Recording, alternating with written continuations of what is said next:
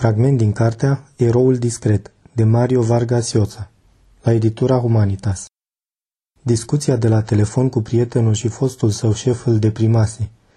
Nu regreta că întinsese o mână de ajutor acceptând să fie martor la căsătorie, dar începeau să-l apese consecințele acelui act. Nu era doar hățișul juridic, nici amânarea pensionării, pentru că să batem în lemn orice se poate întâmpla, de bine de rău, astea aveau să se rezolve – și Lucreția și el vor face călătoria în Europa. Mai grav era scandalul în care se vedea târât apărând mai nou, aproape zilnic în acele gazete mizerabile, înnecat în cel mai pestilențial senzaționalism. Se întrebă plin de amărăciune. La ce ți-a folosit acest mic refugiu cu cărți, albume, discuri, toate aceste lucruri frumoase, rafinate, fine, inteligente, adunate cu atâta fervoare, în speranța că în micul tău spațiu de civilizație vei fi apărat împotriva inculturii, frivolității, stupidității și nonsensului. Vechea lui idee că trebuiau construite astfel de insule sau turnuri de cultură în mijlocul furtunii, invulnerabile în fața barbariei din jur, nu funcționa. Scandalul provocat de prietenul său Ismael și de hienele care își împroșcau acidul, puroiul și veninul pătrunsese până în biroul său, acel loc unde de atâția ani 20, 25, 30, se retrăgea pentru a trăi adevărata viață.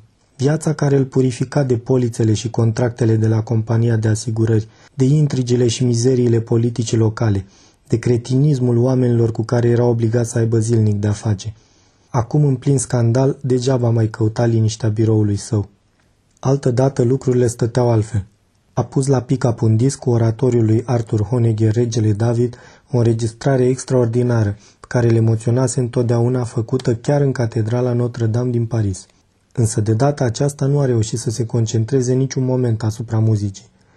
Memoria îi aducea la suprafață imagini și griji din ultimele zile care îl distrăgeau și încordarea, gustul neplăcut, amar, resimțit de fiecare dată când își descoperea numele în articole care, deși el nu cumpăra niciodată acele ziare, ajungeau la el prin intermediul prietenilor sau erau reproduse detaliat, otrăvindu-i viața, ca și Lucresii. A trebuit să oprească pick-up-ul și a rămas nemișcat cu ochii închiși, cu un guz rău în gură, ascultându-și bătăile inimii. În țara asta nu se poate construi un spațiu de civilizație, fie el chiar minuscul, conchise. Barbaria mătură totul.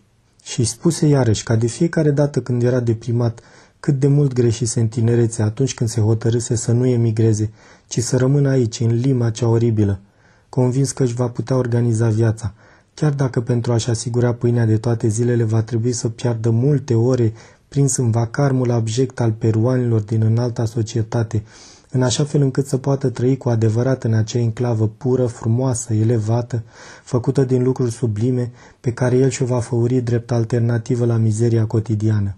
Atunci a venit ideea spațiilor salvatoare, ideea că civilizația nu era, nu fusese niciodată o mișcare, o stare generală a lucrurilor, o atmosferă care să cuprindă întreaga societate, ci însemna mici citadele înălțate de-a lungul timpului și spațiului, rezistente la asaltul permanent al acestei forțe instinctual, violentă, obtuză, urâtă, distrugătoare și sălbatică, ce domina lumea și acum îi se strecurase în casă.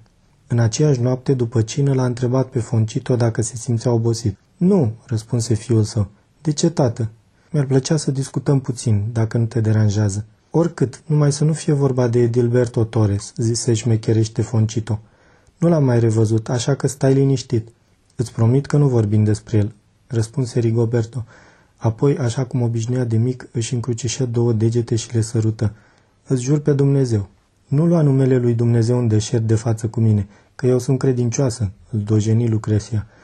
Mergeți în birou. Am să-i spun Hustinianii să vă aducă înghețata acolo. A fost un fragment din cartea Eroul discret, de Mario Vargas Llosa, la editura Humanitas.